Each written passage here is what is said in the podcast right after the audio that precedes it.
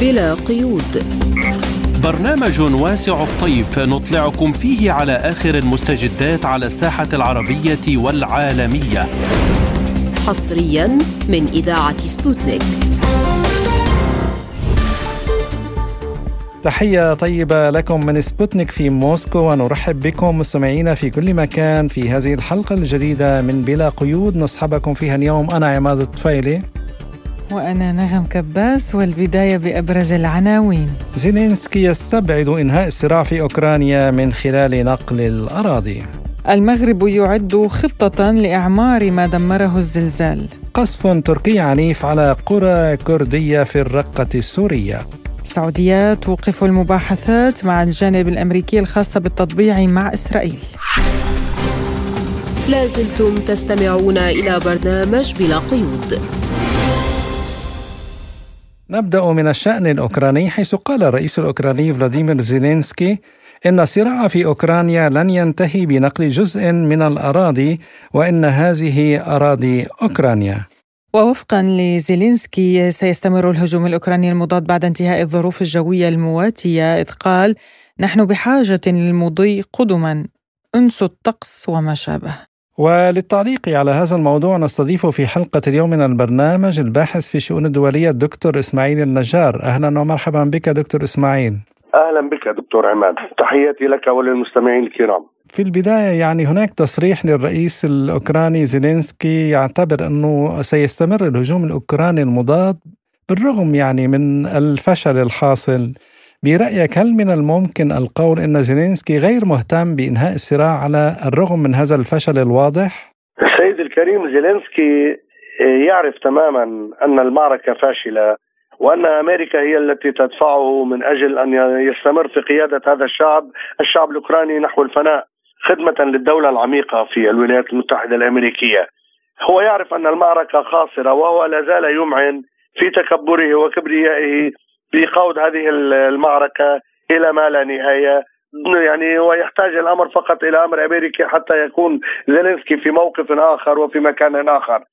أيضا هو يعلم تماما أن حل المسألة مع موسكو لا يكمن في تنازل لكييف عن جزء من أراضيها لروسيا وهذا الأمر يرفضه زيلينسكي. المشكلة أكبر من ذلك بكثير. المشكلة تكمن بأفعال حكومة زيلينسكي التي أصبحت معروفة ومكشوفة. إذ بدأت بالسماح لأمريكا بإقامة مختبرات بيولوجية خطيرة على أراضيها. تصدر الفيروسات القاتلة يا أخي لمختلف دول العالم لإبادة شعوبها ما يتعارض مع القوانين الدولية وحقوق الإنسان.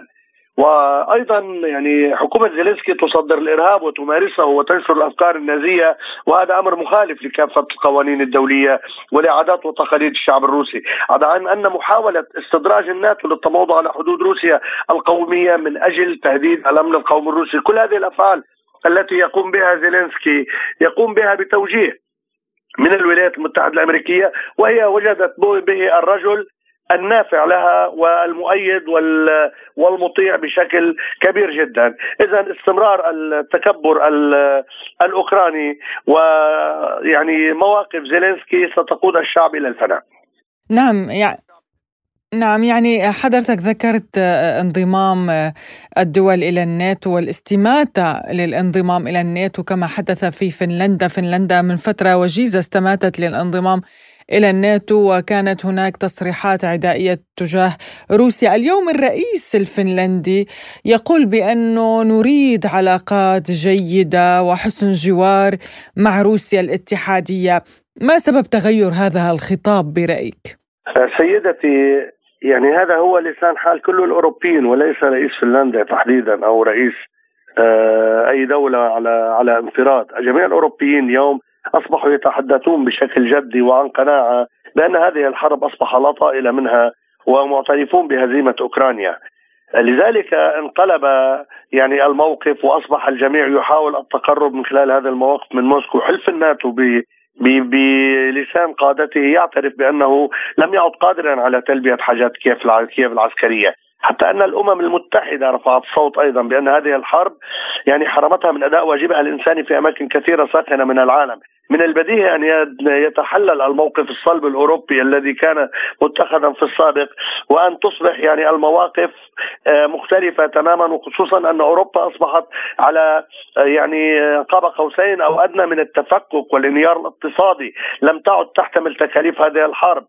حتى أعداد الجيش الأوكراني يعني اعداد قتلى الجيش الأوكراني أصبحت في ازدياد من دون أن تستطيع كييف أن تحقق أي تقدم تذكر، لماذا يقدمون كل هذا الدعم؟ وهي تفشل بكل الهجمات التي تقودها على كل الجبهات رغم استماتة زيلينسكي لتحقيق أي إنجاز عسكري. سيدتي حتى لا أطيل عليك أوكرانيا فقدت كامل قدرتها الهجومية وأصبحت في موقع دفاعي لا يخولها الصمود طويلا باعتراف مسؤولين رسميين من الحكومة الأوكرانية.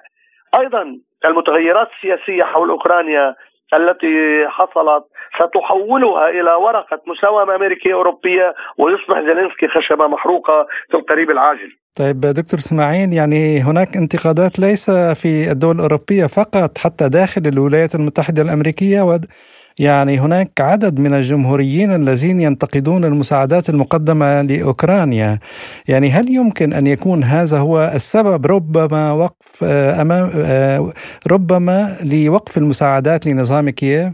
بكل تأكيد عندما تصبح الدول الأوروبية يعني عاجزة عن آه، سد حاجة الجبهات ويصبح اقتصادها مهدد ويرفعون الصوت بوجه الولايات المتحدة الأمريكية أمريكا لا تستطيع أن تفتح في هذا الوقت العصيب مشكلة مع الاتحاد الأوروبي. تحاول سد العجز الذي أحدثه تراجع الاتحاد الأوروبي عند دعم الجيش الأوكراني، أيضا داخل الولايات المتحدة الأمريكية من يفترض أن يكون هناك أصوات عاقلة ترتفع وترفض استمرار هذه الحرب أو إطالتها إلى أمد طويل لأن كل أهداف هذه الحرب أصبحت في يعني عالم الفناء وأصبحت خلف خلف روسيا وكل التهديدات التي أطلقوها من أجل تحقيق أهدافهم أصبحت يعني آه، مدمرة وانتهت. أمريكا وأوروبا استخدموا زيلينسكي لتدمير أوكرانيا ولم يسبق أن قدم رئيس دولة في العالم خدمة لأمريكا كما فعل هذا المهرج الأوكراني، الامريكيون حتى اليوم لا زالوا يجهلون كيف يفكر الشعب الروسي ويجهلون عقيدة جيشه الجبار، ولكن لابد من أن يعي قادة الولايات المتحدة الأمريكية بأن هذه الحرب مهما استمرت لن تأتي أكلها وإطالة الأمد الحرب للاتحاد الأوروبي وذوبان لبعض الدول بصراحة. نعم يعني آه، توافق آه، حضرتك الرئيس الأمريكي دونالد ترامب بأن آه، أوكرانيا ستخسر هذه الحرب لا محالة وأن هذه الحرب ما حدثت لو أن أوكرانيا يعني قدمت ضمانات لروسيا تنازلت عن بعض الأراضي. هل يمكن أن نفهم أن هذه التصريحات من قبل ترامب هي ربما تشكل نسبة عالية من رأي القادة في الولايات المتحدة الأمريكية مثلا؟ بكل تأكيد سيدتي دونالد ترامب هو الأذكى من بين كل الرؤساء الأمريكيين وهو العارف بما كيف يفكر يعني قادة الدولة العميقة في الداخل الأمريكي. وعندما خرج من إطار هذه الدولة وأصبح خارجها أصبح يتحدث بحرية أكبر وأصبح يعبر بصدق عن كافة يعني ما يدور داخل هذه الأروقة. دونالد ترامب لو كان رئيسا للجمهورية ما كان ليدعم في هذه الحرب المجنونة التي انتهت بتدمير جيشه ومؤسساته وربما خسارة البلاد بشكل كامل. روسيا يعني العارف فيها وبعقيدتها والعارف بعقيدة الجيش الروسي وكيف طبيعة تفكير هذا الشعب يعرف تماما بأن روسيا تقاتل حتى فناء آخر جندي ولن تركع. لم تركع في السابق ولم تركع اليوم ولم تركع غدا بكل تأكيد هناك أصوات كثيرة جدا مرتفعة في الولايات المتحدة الأمريكية ونسبة كبيرة جدا لكن القيادة بيد المجانين الذين يطيعون الولاية يعني يطيعون الدولة العميقة التي لا زالت تمعن بإطالة أمدها. نعم كمان أنا عندي تعليق على هذا السؤال أيضا. يعني عندما يقول الرئيس الأمريكي ترامب آه، تجنب الصراع مع روسيا التخلي عن بعض الأراضي وكأنه كل هذه المشكلة هي في هذه الأراضي. وليست هناك آه، مسألة أمن قومي روسي وليست هناك الناتو بالقرب من حدود روسيا. يعني هل يمكن أن يكون هناك آه، تشو نظرة مشوهة للأزمة الأوكرانية لدى الأمريكيين بشكل عام؟ يعني حتى الآن لم يفهموا حقيقة الصراع. دكتور عماد لقد سبق وذكرت قبل قليل بأن الولايات المتحدة الأمريكية تحاول تشويه يعني الصورة الحقيقية لهذه الحرب التي اندلعت. هي اليوم تحاول إظهارها بأن هناك أطماع روسية بأراضي أوكرانيا. هذا الأمر غير صحيح غير دقيق. قطعا هناك تهديد للأمن القومي الروسي من خلال استدراج الناتو لكي يكون على الحدود كما تحدثت قبل قليل.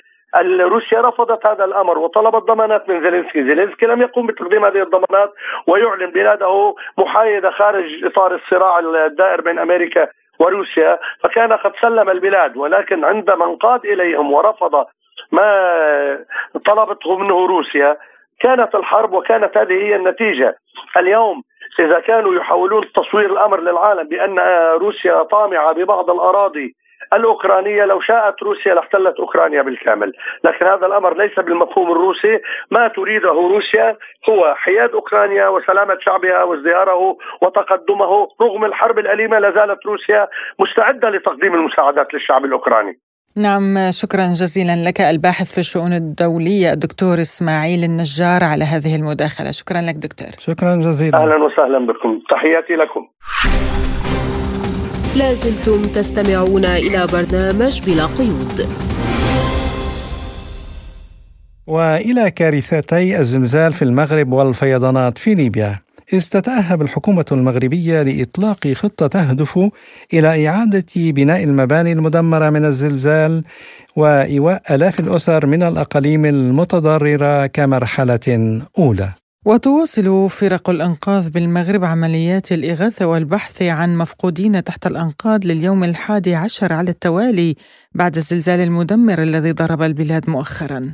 وتتواصل عمليات الإنقاذ بمختلف المناطق المتضررة في المغرب جراء الزلزال الذي أسفر عن أكثر من 2946 وفاة و3125 إصابة إضافة إلى دمار مادي كبير وفقا لأحدث بيانات وزارة الداخلية. تفاصيل آخر التطورات فيما يخص عمليات الإنقاذ مع موفد سبوتنيك إلى المغرب الزميل محمد حميدة. كما تابعنا خلال الأيام الماضية آه، استمرت عمليات الانقاذ آه، في جل المناطق آه، المنكوبة سواء من القوات المغربية قوات الإنقاذ المغربية مدعومة بقوات الدرك وجميع السلطات المغربية المحلية هنا. وأيضا فرق الانقاذ التي وصلت من العديد من الدول وشاركت في عمليات الانقاذ.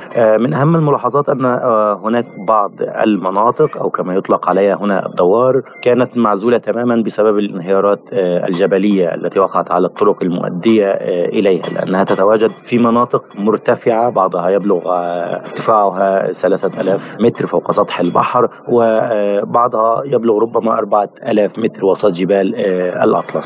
وصلت فرق الإنقاذ لهذه المناطق عبر الطائرات العسكرية التي كانت تقوم بجولات استطلاعية وتنقل فرق الإنقاذ لهذه المناطق وتنقل حتى الجرحى والموتى أيضا عبر هذه آه، الطائرات. لوحظ أيضا مشاركة كبيرة من من أهالي المناطق ومن كل المدن المغربية آه، ربما ساعدت قوات الإنقاذ في المراحل الأولى في رفع الركام وإخراج آه، الأحياء في الأيام الأولى وفي الأيام التالية بالفعل كانت هناك مساعدة في نقل الجسامين إلى الأماكن أماكن الدفن أو إلى المستشفيات أو إلى الجهات التي تتجه إليها. يعني كما استمعنا أيضا من الأهالي في الأيام الأولى أن الأهالي هم من قاموا بعمليات الإنقاذ في الساعات الأولى لأن الزلزال وقع في آه، المساء انقطع التيار الكهربائي لم يكن هناك آه، ربما دراية بكل الأماكن التي انهارت. فكانت الساعات الأولى هي بجهد آه، محلي من الساكنة الذين نجوا في هذه الأماكن. حتى الصباح حين تكشف الصباح كانت قوات الإنقاذ وصلت لبعض المناطق بالطبع. ومن ثم بدأت يعني تتقصى المناطق التي انهارت المناطق التي بحاجة مساعدة آه، إلى مساعدات. وانتشرت في جل المناطق عبر سيارات آه، الدعم ومن ثم عبر الطائرات العسكرية.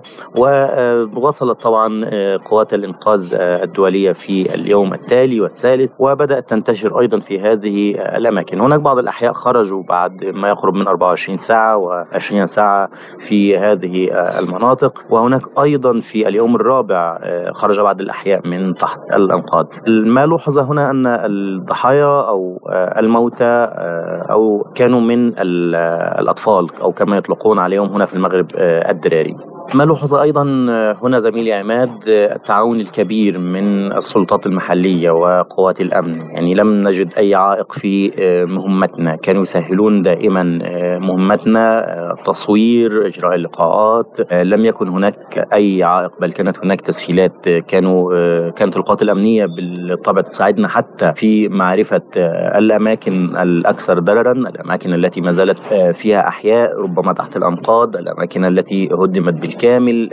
المناطق أو القصص الأكثر تاثيرا كانوا يدلون عليها بالفعل وكان هناك تعاون كبير من جميع المواطنين أيضا كما لوحظ أيضا هنا مسألة التضامن الكبير وإرسال المساعدات من كل المدن المغربية وصلت إلى هذه المناطق وشارك الجميع رجالا ونساء واطفالا وشيوخا في هذه الملحمة التي قدمها المغاربة في التضامن وتقديم المساعدات إلى هذه المناطق. ونبقى في منطقة شمال إفريقيا وبالتحديد في ليبيا حيث قال رئيس جمعية الهلال الأحمر الليبي عبد السلام غيس الحاج إن فرق الإنقاذ والبحث تعمل على إيجاد أشخاص أحياء في درنا مشيرا إلى عدم وجود أعداد مؤكدة للضحايا. وأضاف الحاج لا توجد أعداد مؤكدة لعدد الضحايا حتى الآن ولا زال البحث مستمر عن أحياء بالمدينة. حيث تمكن متطوعو الهلال الأحمر هذا اليوم من إنقاذ فتاتين من تحت الركام. الآن جاري تجميع البيانات من الفرق وعند نهاية البحث سوف يعلن عن العدد الفعلي. ولمتابعة آخر التطورات فيما يخص عمليات عمليات الإنقاذ في ليبيا إليكم ما يقوله مراسل سبوتنيك في ليبيا ماهر الشاعري. نعم هناك تطورات محلية بأن فرق الانقاذ تقريبا أوشكت على اتمام مهمتها غادرت بالامس عدة فرق أجنبية الأراضي الليبية. ال ال حتى هذه اللحظة اليوم لم يتم العثور على أحياء جدد ولكن هناك هناك فرق عثرت على جثامين للمفقودين في البحر شمال مدينة درنا وغربها.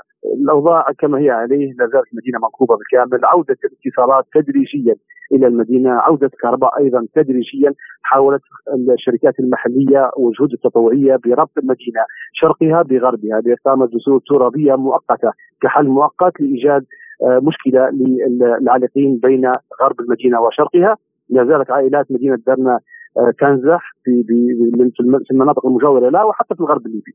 قوافل الإغاثة والمساعدات المحلية والدولية لم تنقطع على مدينة درنا وضواحيها وصلت امدادات كبيرة من روسيا محملة بامتعه بمواد غذائية مساعدات إنسانية جسور جويه لم تنقطع على مدينة درنا حتى هذه اللحظة. آه نعم بكل تأكيد تجولنا يوم الأمس آه سبوتنيك تجولت في عدة مناطق في الجبل الأخضر في مناطق منكوبه، تجولنا في عدة مناطق تعاني من شح كبير في المواد الغذائية وفي المفروشات وفي الاغذيه وأيضا في الإمدادات الصحية من أدوية مزمنة لبعض لبعض المرضى كادويه السكري وغيرها. هذه الإمدادات طبعا ستكون عامل مساعد كبير في المناطق المتقطعة بها السبل اجتاحتها المياه بالكامل غمرتها المياه بالكامل نعم هذه المناطق المدن بحاجة ماسة إلى كثير من المساعدات الإنسانية وعلى رأسها الأدوية والمواد التعقيم ونظرا لأن هناك تفشي كبير في رائحة الجثث وفي الأوبئة وهناك تحذيرات من وزير البيئة الليبي وزير الصحة حذروا من وجود وجود كارثة لا قدر الله في في مدينة درنا أو في المناطق التي فيها تحتوي على كميات كبيرة من الجثامين. بكل حقيقة بكل صدق حتى هذه اللحظة لم تصدر إحصائية رسمية عن الهلال الأحمر أو عن الحكومة الليبية. كل الأرقام التي قيلت هي عبارة عن توقعات. حجم الكارثة أكبر بكثير عشرات الآلاف تحت الماء وتحت الأنقاض. حتى هذه اللحظة ليست هناك إحصائية دقيقة وإنما الأرقام التي ذكرت هي عبارة عن إحصائيات تقريبية. ولكن مقارنة بحجم الدمار وحجم الأبنية التي وقعت في المدينة هذا إنذار بأن الكارثة كبيرة وأن الأرقام أكبر ولكن ليس ليست هناك أي احصائيه حقيقية ولم تصدر أرقام محددة تحديدا لأن القوات عمليات الأنقاذ وبالتالي فهناك العديد من الجثامين تحت الانقاض وتحت المياه. من وضع مصلحة البلاد هم الشعب، الشعب الليبي توحد بكافة اطيافه في الغرب في الجنوب في الشرق. هناك تكاتف وتعارض كبير جدا وهذا ما رأيناه. قوات المساعدة والإغاثة وصلت امدادات كبيرة من مدن ومناطق الغرب الليبي والجنوب الليبي إلى المدن المنكوبة في الشرق الليبي. ولكن الحكومات لا زالت على خلافاتها. حكومتان في الشرق وحكومه حكومه في الغرب وحكومة في الشرق. أي أن حكومتان لا زالتا تسيطر على المشهد. كل منها تتبادل الكلام مع الأخرى والاتهامات مع الأخرى. كل متهم في قضية التقصير والفساد حيال ما حدث في مدينة درنا مجلس النواب لا زال آه، يرى حكومته هي شرعية. حكومة طرابلس حكومة الوحدة الوطنية برئاسة الطيبه ترى في نفسها هي الشرعية لا زال هناك تخبط في الشق السياسي ولا توجد أي بوادر لتوحيد الحكومات ربما سيتم هذا الأمر لاحقا بسرعة اجراء الانتخابات التي آه، ينتظرها الشعب. وقال المواطن المغربي أحمد ياسر المتجه مع قافلة مساعدات من الدار البيضاء إلى المناطق النائية بالحوز في حديثه لسبوتنيك السلام عليكم. أنا أحمد ياسر ورده مغربي من مدينة بن سليمان. قمنا بجمع هذه التبرعات يعني التبرعات لم تكن عن طريق جمعية أو عن طريق يوم آه، سكان اعتباطيين فقط قاموا بجمع هذه التبرعات التبرعات المختلفة يعني الأنواع. هناك المواد الغذائية هناك الملابس الافرشه هناك الخيام هناك الأواني يعني مجموعة من المسائل التي ستساعد هذا الناس. وكما رأيتم يعني في المغرب كله انتفض من أجل انقاذ الإخوان هنا يعني نتحدث هنا عن التضامن الرسمي وكذلك التضامن الشعبي. فالمغاربه معروفون يعني بتقديم المساعدات لإخوانهم. وأنتم ستكونوا شاهدتم هذا هذا الحجم التضامن الذي قل نظيره في العالم بأسره. والحمد لله على هذا التضامن. التضامن يعني ساهمت به سكينة مدينة بن سليمان بشكل عفوي بشكل يعني يعني بروح من الوطنيه روح من الإخاء روح من التضامن. أما وزير البيئة بحكومة الوحدة الوطنية في ليبيا حذر في حديث لسبوتنيك من حدوث كارثة بيئية خطيرة في درنا السلام عليكم مرحبتين سيد ماهر. أعزائنا واحد ما في ذلك شك. الخطب عظيم المصيبة غير مسبوقة حقيقة في ذاكرة الشعب الليبي. كارثة بكل ما تحمل الكلمة من معنى لا قبل للدولة الليبية حقيقة بتحملها بهالكم الهائل هذا من ال من ال الوفيات والضحايا. في الحقيقة ما في ذلك شك الوضع البيئي. الآن نقدر نقول لك كارثي في المدينة. الآن لا توجد شبكة صرف صحي عاملة لا يوجد مصدر مياه صالحة للشرب ما في ذلك شك الآن الآبار كلها يجب أن تخرج من الخدمة حتى يتم التأكد من عدم تلوثها بأي مصادر كما نعلم في مثل هذه الحوادث دائما مصادر التلوث تكمن في الجثث وما تحمله من أمراض. يجب تحللها وتفسخها بمرور الوقت. وأيضا الحيوانات النافقة ونتكلم عن ربما عن مواد كيماوية جرفها السيل من مناطق صناعية أو من مخازن آه، تتبع أي قطاع زي قطاع الصحة مثلا أو التعليم.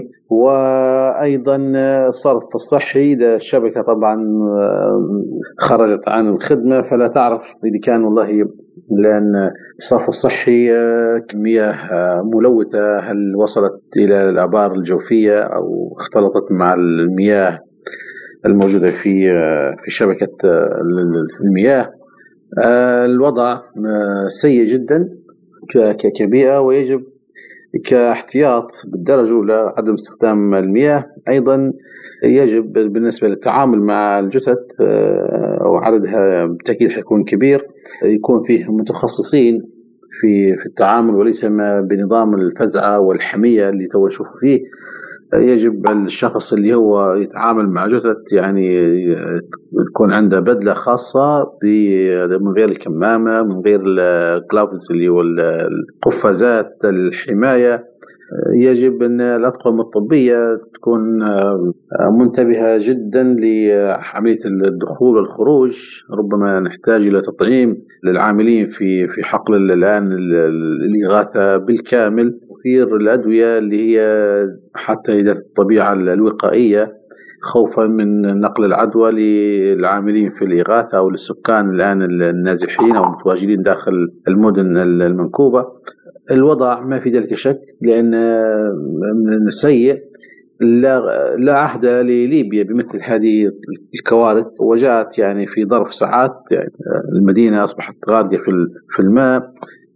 ما في ذلك شك إن إن, الوضع البيئي سيء. ونسأل الله إن يعني الفرق اللي موجودة داخل المدينة. وأنا على ثقة شهود عيان تحدثوا لسبوتنيك عن انطباعاتهم وعما جرى في شرق ليبيا وبالتحديد في درنا وسوسة. فيصل علي رجاب الدرسي من سكان زاوية العرقوب. هذه ضاحية من ضواحي زاوية العرقوب منطقة الوردية. وطبعا نحن فوجئنا في الليل بأن منادات من شباب المنطقة ينادون بالفزع اهلنا في الوردية. فكان الحدث عظيم والمصاب جلل. فاندفاع السيل بشكل مفاجئ أثناء الليل.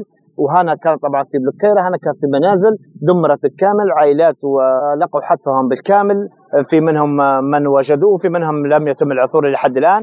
هنا كانت توجد مساكن بها عائلات توجد عليها مقابلنا هنا كانت محلات ومقاهي واستراحة.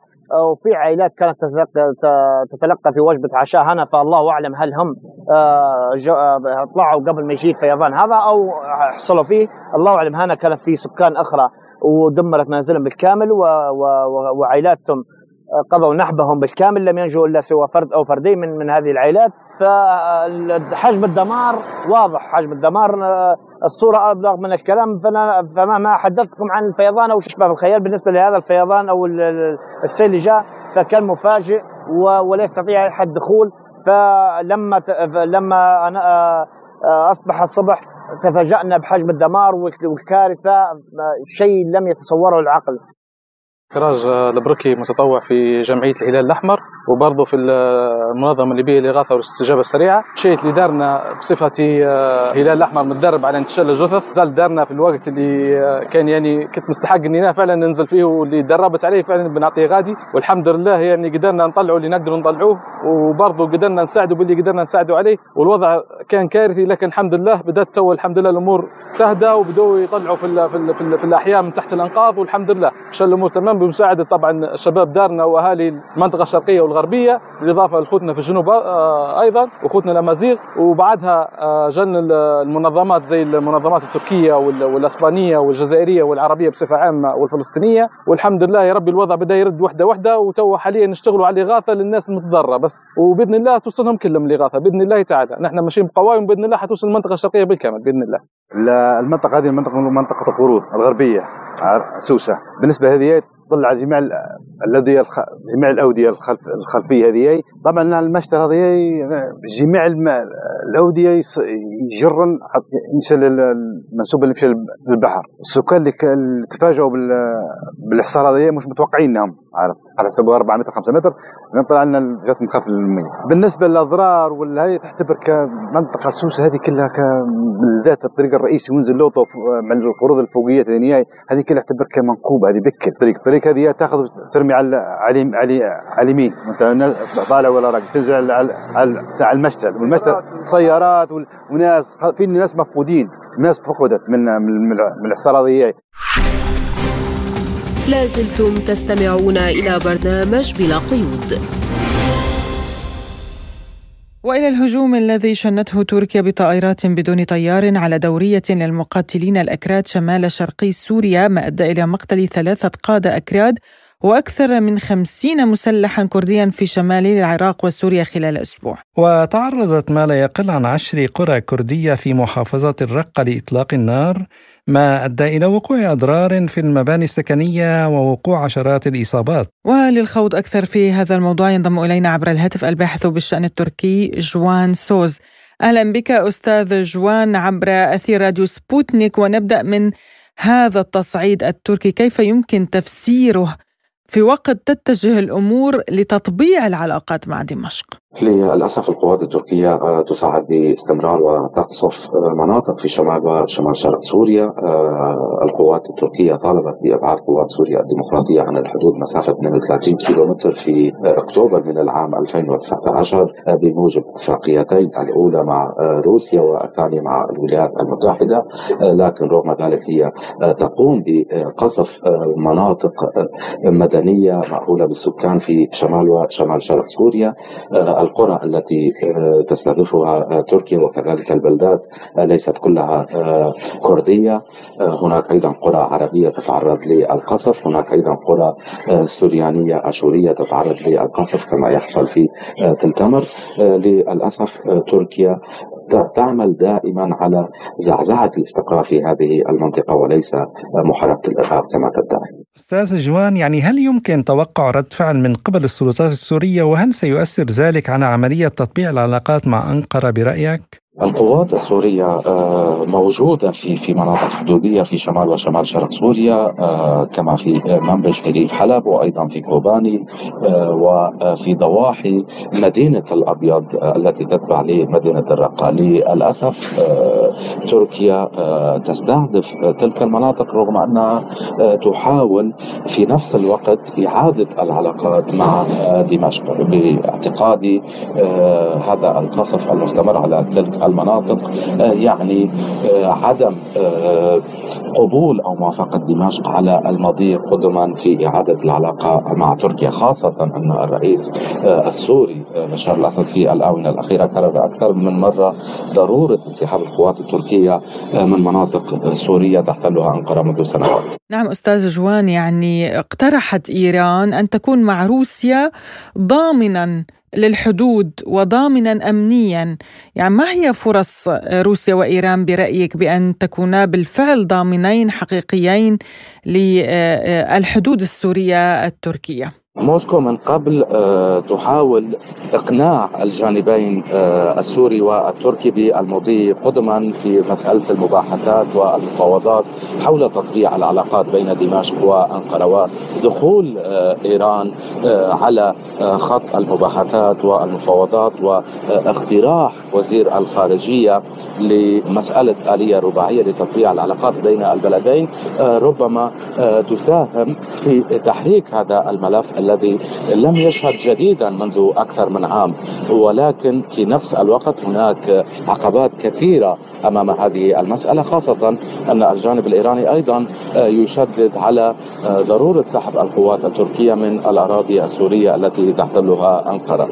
هذا يعني أن مسألة التطبيع بين تركيا وسوريا ستستغرق وقتا طويلا رغم دخول إيران على الخط. روسيا هي طرف أساسي في آه، مسألة آه، المباحثات والمفاوضات آه، بين سوريا وتركيا.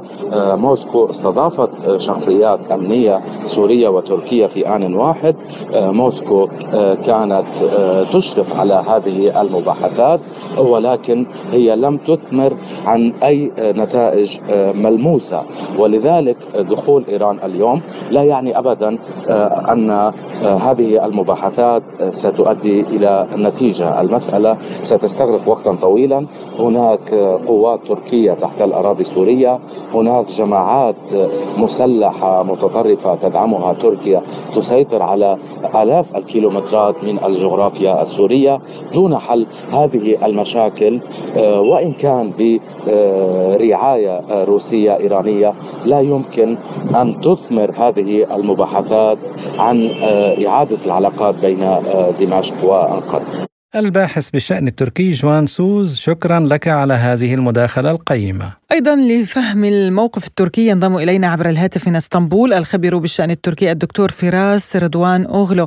أهلا بك دكتور فراس في سبوتنيك ونبدأ من ما أهمية وجدية اهتمام تركيا بحل الأزمة السورية في ظل هذه الهجمات المتواصلة على الأراضي السورية يعني والوجود العسكري القصف بالمسيرات. أنا أظن أن هناك عدة نقاط يعني مسارات لنقول. المسار الأول واضح أن هناك جمود في في الرؤى بين دمشق وأنقرة وبدا الطرفان ممكن نقول سياسه يعني استخدام الميدان ربما للضغط سواء سياسيا أو ميدانيا. أيضا تركيا يعني لديها مشاكل حقيقية مع مسألة قسد وما لم يتم ربما فك الارتباط تماما مع قسد سواء من دمشق أو غيرها. وهي تطالبهم مع الولايات المتحده الأمريكية وهذا ما لم يحصل ولا أظن أنه سيحصل بالنسبة للولايات المتحده الأمريكية. أيضا يصبح ورقه ضغط عليها. اشتباكات متقطعه أيضا بين المعارضة السورية المسلحة التي تدعمها تركيا وجماعات قسد هي من جوانب انسلاق آه، فعل وردة فعل. أنا أظن أن تركيا تريد نوع من أنواع الضغط في في هذا السياق آه، وأيضا تريد أن تقول أن ما زالت حدودها غير آمنة ما لم يكن هناك يعني وجود صريح حقيقي للجيش السوري في على شكاب الحدود. طبعا هذا التواجد سيتبعه ما يسمى ب يعني المفاوضات أو المصالحات بين الأطراف السياسية في الداخل التركي أو الداخل السوري آه، في هذه النقطة. لأن أظن يعني مهما أطالت وجود تركيا في سوريا في النهاية لابد أن تنسحب آه، من من تلك الأراضي. دكتور فراس يعني ما هي فرص روسيا وإيران في أن تصبحا ضامنتين حقيقيتين وكيف ستعمل هذه الآلية برأيك؟ هو في حال وجود آلية حقيقية أنا أظن أن المقترح سيكون جيدا ومقبولا لأن الآلية هي التي ستحدد آه، نجاح هذا المقترح طبعا هذه الآلية هل هي ستتضمن الانسحاب التدريجي التواجد التدريجي لا على ما سنسميها مصالحات مشاركات أيضا بالنسبة للحكومة السورية مع المعارضة لأن في النهاية ليس هدف تركيا فقط الانسحاب هو إنهاء المسألة الأزمة السورية المرتبطة ليس فقط بأرض الميدان أي التواجد العسكري والتواجد اللاجئين السوريين على أراضيها وحتى المسلحين التي تدعمهم إيجاد صيغة ما بطريقة سياسية لأحزاب سياسية. طبعا مع لأن هذه هذه القوى المسلحة لا يمكن أن تبقى مسلحة في النهاية. إذا تم التوافق على أي مبدأ من هذه المبادئ إذا كيف سيتم دمج الفرقاء السياسيين السوريين؟ أظن أن كل هذه الأمور إذا وجد لها خارطة الطريق آه، روسيا لديها علاقات آه، ممتازة جدا مع تركيا. إيران لديها أيضا علاقات ممتازة جدا مع دمشق. أنا أظن أن ممكن آه، هذا الأمر يطبق في حال كانت آلية التطبيق يعني واقعية. ولكن آلية التطبيق أنا أظن سيكون من الطرفين يعني خطوة من تركيا خطوة من دمشق تراجع من تركيا تراجع خطوة من دمشق. وبعد ذلك ممكن أظن يمكن تطبيق أي آلية بين الطرفين يعني أنقرة ودمشق. الخبير بالشأن التركي الدكتور فراس رضوان أوغلو شكرا لك على هذه المداخلة دكتور. لازلتم تستمعون إلى برنامج بلا قيود. وإلى العلاقات السعودية الإسرائيلية حيث أفاد مسؤول في مكتب رئيس الوزراء الإسرائيلي بنيامين نتنياهو بأن السعودية أوقفت المباحثات مع الجانب الأمريكي والخاصه بالتطبيع مع إسرائيل. وأضاف المسؤول الإسرائيلي أن الحكومة الإسرائيلية الحالية التي تضم بعض أقطاب اليمين المتشدد في البلاد مثل إتمار بن جفير وزير الأمن القومي يعارضون أي خطوة تجاه الفلسطينيين وبحسب تقارير إعلامية غربية فإن الإدارة الأمريكية نقلت قرار المملكة هذا إلى المسؤولين الإسرائيليين ويشار إلى أن هذه الخطوة من جانب السعودية سببها بالدرجة الأولى رفض حكومة نتنياهو تقديم تنازلات تجاه الفلسطينيين. حول هذا الموضوع قال المتخصص في الدراسات الاستراتيجية والعلوم السياسية الدكتور محمد صالح الحربي بلا قيود نحن نعرف إنه موقف المملكة العربية السعودية تجاه القضية الفلسطينية دائما ثابت، إعلانات وزارة الخارجية، إعلانات المتحدثين الرسميين بأن المملكة العربية السعودية خيارها الاستراتيجي هو السلام، ولكن على قواعد وشروط محددة على حدود 67 وعلى حل الدولتين وعلى تقريبا إنه مبادرة 2000 واثنين مبادرة بيروت ولكن بموافقة الفلسطينيين. هذا الموقف الثابت والراسخ. شهدنا عدة محادثات أو تقارير نيويورك تايمز والصحفي فريدمان حينما أشار إن الطريق السلام ما بين السعودية أو التطبيق ما بين السعودية وإسرائيل ما زال شاقا وطويلا. وكذلك إنه الزيارات المتكررة للمسؤولين الأمريكان المملكه السعودية أو نحن كمراقبين لهذا الحدث نعتقد إنه لا يمكن لحكومة الأكثر تطرفا في تاريخ إسرائيل سموتريتش بن غفير شاص وحكومة نتنياهو أو الرباعي الأكثر يمينيا لا يوجد أي ضمانات في المقاربات في هذا التوقيت لأن الحكومة الإسرائيلية لا تملك سوى 63 مقعد في الكنيست الإسرائيلي وهي آيلة للسقوط في أي لحظة. المملكة العربية السعودية تريد خيارا بمفهوما وبعدا استراتيجي وليس تكتيكي فني. نعرف أنه الرئاسة الديمقراطية في الولايات المتحدة الأمريكية هي اقتربت من الانتخابات 20 24 والتي في وجهة نظري ستكون انتخابات شرسة. فتريد أيضا أوراق آه، ربما أوراق للرأي العام الأمريكي لاستقطاب كثير من الناخبين خاصة في السياسة الإسرائيلية الأمريكية وموقفها من إسرائيل. فلا زال الموقف ثابت وإن كان في وجهة نظري أيضا إن الطريق للتطبيع مع إسرائيل وفي هذه الفترة ما زال شاقا وطويلا. وعن آفاق التطبيع بين البلدين في حال استمرار السلطات الإسرائيلية رفض التنازلات للفلسطينيين يقول الحربي في وجهة نظري لا يوجد أي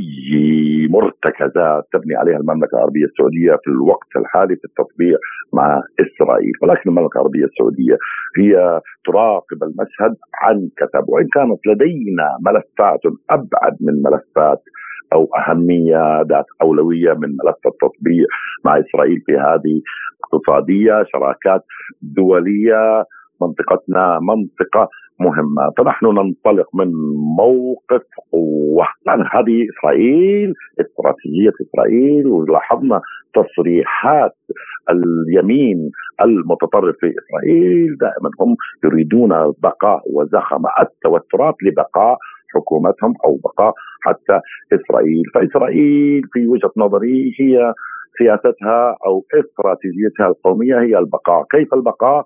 هي بإحداث توترات في المنطقة خاصة هي تعي وتدرك دعم الولايات المتحدة الأمريكية لموقفها فالموقف ما زال مضطربا وبعيد المنال. كان معنا المتخصص في الدراسات الاستراتيجية والعلوم السياسية الدكتور محمد صالح الحربي. لازلتم تستمعون إلى برنامج بلا قيود. وإلى الاقتصاد حيث قال مسؤول بلجيكي إنه من المتوقع أن تتفق مجموعة الدول السبع الكبرى على حظر على واردات الألماس الروسي خلال الأسبوعين أو الثلاثة أسابيع المقبلة مضيفا أن الآلية ستتكون من حظر مباشر على المشتريات والذي سيدخل حيز التنفيذ في الأول من كانون الثاني المقبل.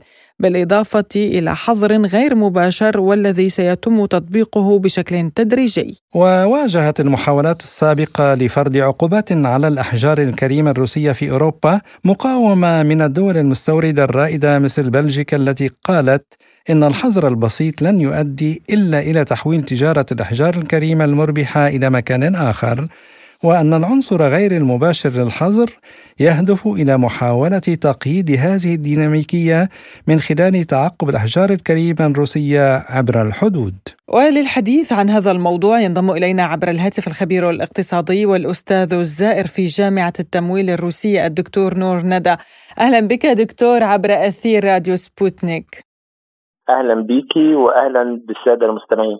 وبالأستاذ عماد آه، طفيلي. أهلا بك أهلا بك آه، يعني نبدأ من هذا آه، التصريح لمجموعة السبعه أنها تعتزم مقاطعة الألماس الروسي. يعني وروسيا هي من أكبر مصدري ومنتجي الألماس في العالم.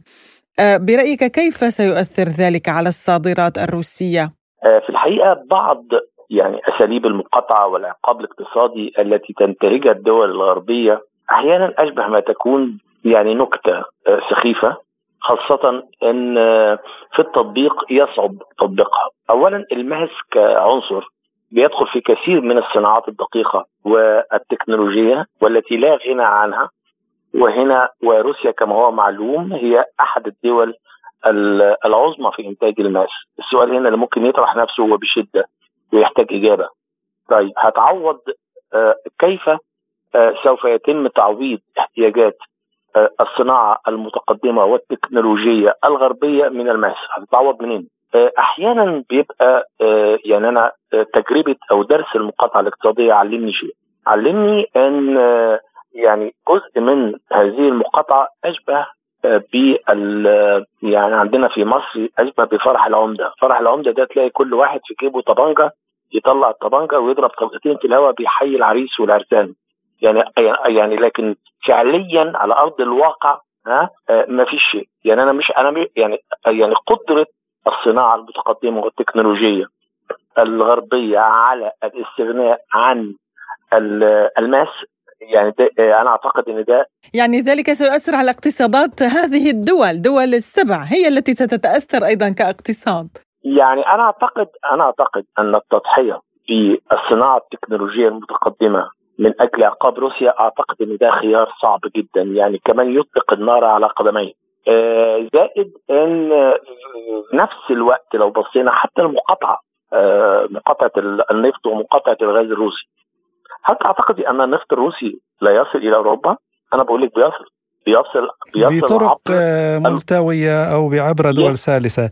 طيب دكتور صحيح هل طب. يتم أو سيتم إعادة توجيه الصادرات الروسية مثلا إلى أسواق أخرى إلى الأسواق الأسيوية كما حصل مع النفط وغيره أيضا؟ أنا أنا أنا مش هقول لك إن هيتم طبعا يعني سؤالك رائع جدا أستاذ عماد مش بس هيتم إعادة توجيه للصادرات الروسية إلى بوصلة إلى بوصلة الشرق بعد ما كانت موجهة إلى بوصلة الغرب لا ده أنا عايز اضيف أضيف لك من الشعر بيت.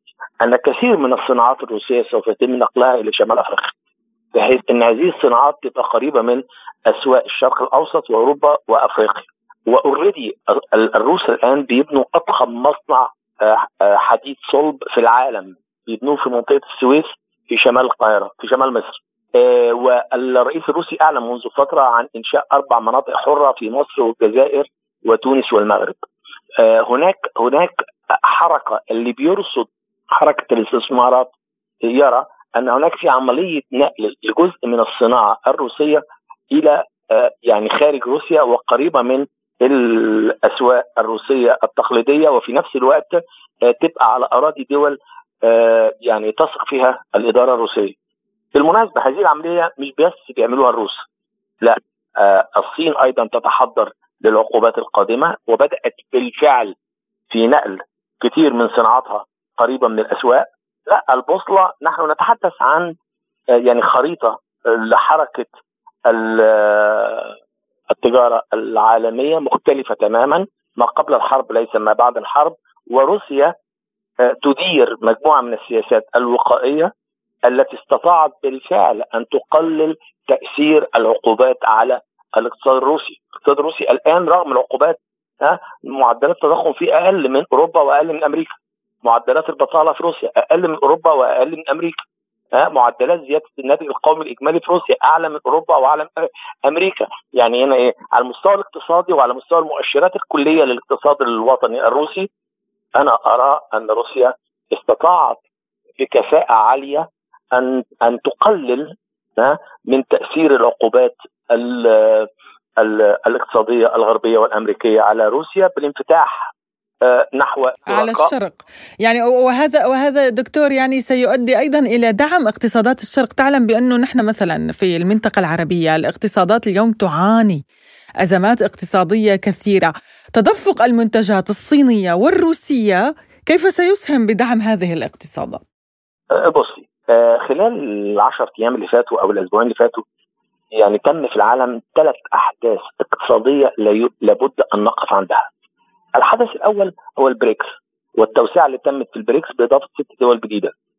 الحدث الثاني هو مجموعة العشرين بإضافة أفريقيا في نيوديلي والدور اللي لعبته الدول الأفريقية ودول البريكس في يعني إيقاف حمى حمى العقوبات الأمريكية والغربية ضد روسيا. الحدث الثالث في هافانا في كوبا اللي هي اجتماع مجموعة 77 أنا رأيي أن هناك حركة اقتصادية دولية ناجحة من جانب الخارجية الروسية ومن جانب الإدارة الاقتصادية الروسية. أعتقد إن دي بتخدم يعني طرفين أو طرفي المعادلة. الاقتصاد الروسي بيبقى بيقلل من الضغوط التي تمارسها عليه العقوبات الاقتصادية وفي نفس الوقت بيدعم اقتصاديات الشرق واقتصاديات المنطقة وبيزود قوتها وبيزود مناعتها ضد التدخل والغطرسة والاستغلال الأمريكي والغربي. وعشان كده بقول ان نقل على دول الشرق وتحديدا الدول المرشحة لذلك خاصة مصر والمغرب وتونس والجزائر على الأربع دول دول إن هم آه، يعني هذه الفرصة التي آه، تقدم إليهم من الجانب الروسي بنقل بعض الصناعات ونقل بعض التكنولوجيا إلى ارضيهم إلى أراضيهم لابد أن تدير هذه الدول العلاقة مع روسيا بوعي وببوصلة وطنية خالصة لأن الفرصة لا تأتي إلا لمن يستحقها. طيب دكتور نور على صعيد آخر يعني قامت ثلاث من دول الاتحاد الأوروبي الأربعة المتاخمة لأوكرانيا في أوروبا الشرقية بولندا المجر سلوفاكيا بتمديد تمديد الحظر المنتهي عن استيراد الحبوب الأوكرانية. هل يشير ذلك إلى وجود خلافات حادة داخل الاتحاد الأوروبي؟ آه الاتحاد الأوروبي الآن ما أقدرش أقول إنه بلوك واحد. الاتحاد الأوروبي بقى فيه آه ألوان مختلفة من المواقف. وخاصة أن الاتحاد الأوروبي في كثير من الدول أصبحت تعاني وتعاني بشدة. آه، تعاني. الاقتصاد الأوروبي دخل منطقة الركود التضخمي. في حوالي 600 شركة ومصنع في ألمانيا قفلوا آه، تم إغلاقهم. آه، فرنسا بتعاني. بريطانيا بتعاني. إسبانيا بتعاني. أعتقد إن بعض دول الاتحاد الأوروبي بدأ يدرك يعني ضخامة تكلفة فاتورة الحرب على الأراضي الأوكرانية. الحرب الروسية الأمريكية على الأراضي الأوكرانية باعتبار إن أنا شايف إن أوكرانيا هنا عنصر مفعول به وليست فاعل في هذا الصراع. أنا أعتقد إن هذا الحظر أو اشاره سيادتك للدول الثلاث أنا أعتقد إن حركة التمرد على دعم أوروبا سوف تتعاظم وإن كرة الجليد بدأت تتحرك وأعتقد إنها يعني هتكبر وخاصة أن النتائج على الأرض نتائج آه، بتبين فشل الهجوم الأوكراني وبتؤكد دعم الموقف الروسي. حتى وإن وأنا شخصيا مش مخضوض قوي ولا تزعجني قوي العمليات الانتحارية اللي بتعملها أوكرانيا سواء في منطقة القرم أو في أحيانا في ضواحي موسكو. فاللي بيلجأ إلى العمليات الانتحارية هو العنصر الفاشل والذي يخسر المعركة. لما بيخسر المعركة فبيبدأ يعمل بعض العمليات الانتحارية. لكن المواقف العسكرية الجادة في الغالب ما بتبقاش فيها معارك انتحارية. المعارك الانتحارية دي هو تعبير عن فشل وتعبير عن قلة حيلة. اتفضل. آه الخبير الاقتصادي والأستاذ الزائر في جامعة التمويل الروسية الدكتور نور ندى شكرا جزيلا لك على هذه المداخلة القيمة. شكرا دكتور. أشكركم. شكرا أستاذة نغم. شكرا أستاذة. لازلتم تستمعون إلى برنامج بلا قيود. موضوعنا الأخير عن العمل الإنساني الذي تقدمه مؤسسة دعم البرامج الاجتماعية والإنسانية والتعليمية والطبية والثقافية الوحدة والتراحم الأرمنية الروسية التي تقدم دعما للأطفال في عدة مناطق من العالم بما فيها الشرق الأوسط. وأجرت المؤسسة طاولة مستديرة لمناقشة التحديات التي يواجهها العمل الإنساني في ظل الظروف التي يعيشها العالم من أزمات وحروب وكوارث طبيعية وكيفية تقديم المساعدة لأطفال سوريا والدنباس. عن هذا الموضوع قالت مديرة المؤسسة تيريزا أغانسيان لسبوتنيك нас благотворительный фонд. И цель этого фонда не только работать. لدينا مؤسسة خيرية هدفها ليس العمل في موسكو وروسيا وأرمينيا فقط بل أيضا في سوريا وآسيا وأجزاء أخرى من العالم. ومن بين مشاريعنا الأولى مساعدة المتضررين من الزلزال في سوريا. والآن لدينا العديد من المشاريع الأخرى. نريد مساعدة الأطفال الذين عانوا خلال الحرب. وهناك أيضا مشروع لمساعدة الأمهات اللواتي وجدن أنفسهن وحيدات في هذه الحياة. تريد مؤسستنا أيضا تنظيم عيادة متنقلة وغيرها من العيادات الطبية الأخرى حتى نتمكن من مساعدة جميع الأشخاص المتضررين بسرعة. قبل أسبوع ذهب نائب رئيس المعهد الثقافي والمطربين إلى هناك لمساعدة أطفال دونباس وأرسلت لهم المؤسسة الطعام والحلويات ومستلزمات الأطفال. لدينا برنامج يمكننا من خلاله أن ندفع لطفل واحد مصاب من دونباس مبلغ 330 دولارا مرة واحدة في العام. بالمناسبة وجد وجدنا مؤخرا أوصياء على عشرة أطفال من أرمينيا وقريبا جدا سوف نعمل على نقل الأطفال من دومباس نحن على استعداد لتنظيم برامج وحفلات موسيقية في المستشفيات ولدينا خطط متنوعة أخرى للعام الجديد. واعتبرت رئيسة المكتب النسائي السوري في روسيا الاتحادية الدكتورة سوريا الفرة أن مساعدة سوريا في هذه الظروف التي تمر بها أولوية وواجب إنساني. بالتأكيد هاي الاجتماع اليوم يعني اذا لاحظتي بأنه يعني أكثر المناقشة بالدائره عفوا بالطاولة المستديرة كان حول مسألة مساعدة في سوريا.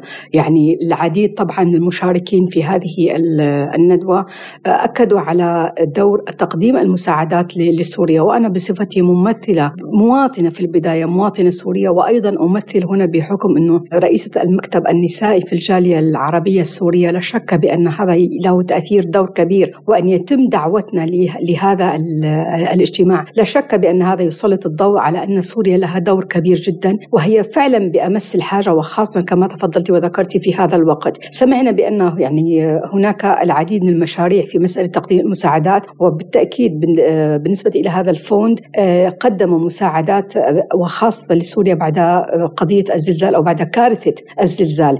بالتأكيد مثل هذه الاجتماعات الاجتماعات تسلط الضوء ومن وخاصة من الناحية الإنسانية وسيما الآن الوضع الإنساني للعديد من المواطنين داخل سوريا. أستطيع أن أقول لك بأنه سيء وربما أحيانا حتى سيء جدا في بعض المناطق. يعني حتى لا أدري كم العدد بلغ للعديد من الناس الذين وصل فيهم. يعني تحت خط الفقر ربما وصل إلى 70% أو حتى أكثر تحت خط الفقر. نحن في هذه المرحلة أشد ما يكون. يعني سوريا خرجت من حرب لم تتعافى خرجت من كورونا لم تتعافى خرجت من الزلزال لم تتعافى. هي الآن بأمس الحاجة للمساعدة. وأنا أرى بأن أيضا يعني الداخل السوري له دور كبير. لا نقول فقط بأن الجمعيات الخارجية أو الدول الأخرى تقدم مساعدات أيضا لا شك بأن الحكومة السورية عليها هنا أن تلعب دور كبير. وأن تؤمن سيما أن هؤلاء المواطنين يعني هم حقيقة أستطيع أن أقول لك بأنهم يعني هم مخلصون للوطن لم يغادروا في أصعب اللحظات لا في الحروب لا في الزلازل لا في أصعب الكوارث. مرت على سوريا هم بقوا داخل الوطن وهم حقيقة مثلوا كانوا حقيقة أبناء لهذا الوطن. فأقول لك بأن الحكومة السورية أيضا إن يكون لها دور فعال في إنقاذ هؤلاء العالم وأيضا تقديم المساعدات. ولا شك طبعا اليوم وجودنا نحن هنا كسوريين في هذه في هذا الاجتماع أو في هذه الندوة يسلط الضوء وله دور كبير في تسليط الضوء على الوضع الإنساني السيء للشعب السوري في داخل سوريا. نتمنى لشعبنا السوري المعافاة وأن يعود أن تعود سوريا كما كانت دائما مزدهرة ودائما أسوارها أشجار السنديان والياسمين.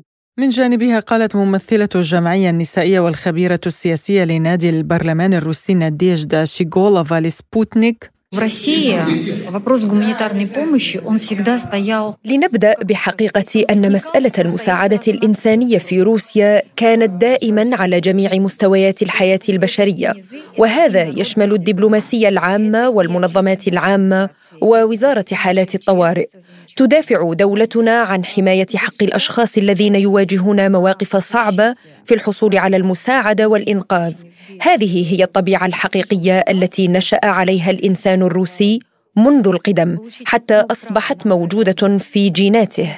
إذا حدث شيء ما لك أو لأصدقائك أو جيرانك أو أقاربك فإن الجميع تراهم يركضون للمساعدة. لقد كان هذا هو الحال دائما وقد ساعدوا جميع الدول لأن روسيا دولة متعددة الجنسيات ومتعددة الأديان.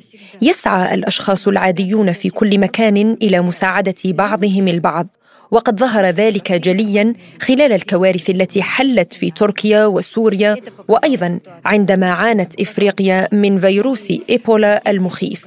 اليوم في روسيا يدخلون في المنهاج التعليمي المدرسي مادة الإسعافات الأولية كمادة إضافية حول أساسيات الإنقاذ البشري. وهذا صحيح وضروري ليتم تقديم هذه الخدمات على أعلى مستوى احترافي عندما تكون هناك حاجة إلى مساعدة متخصصة. وعلينا أن نعتز بالخبرة الإنسانية التي تراكمت بالفعل على سبيل المثال تعتبر منظمة مثل وزارة حالات الطوارئ في روسيا فريدة من نوعها في حد ذاتها ووظائفها في مجال الإنقاذ التي لا تقدر بثمن.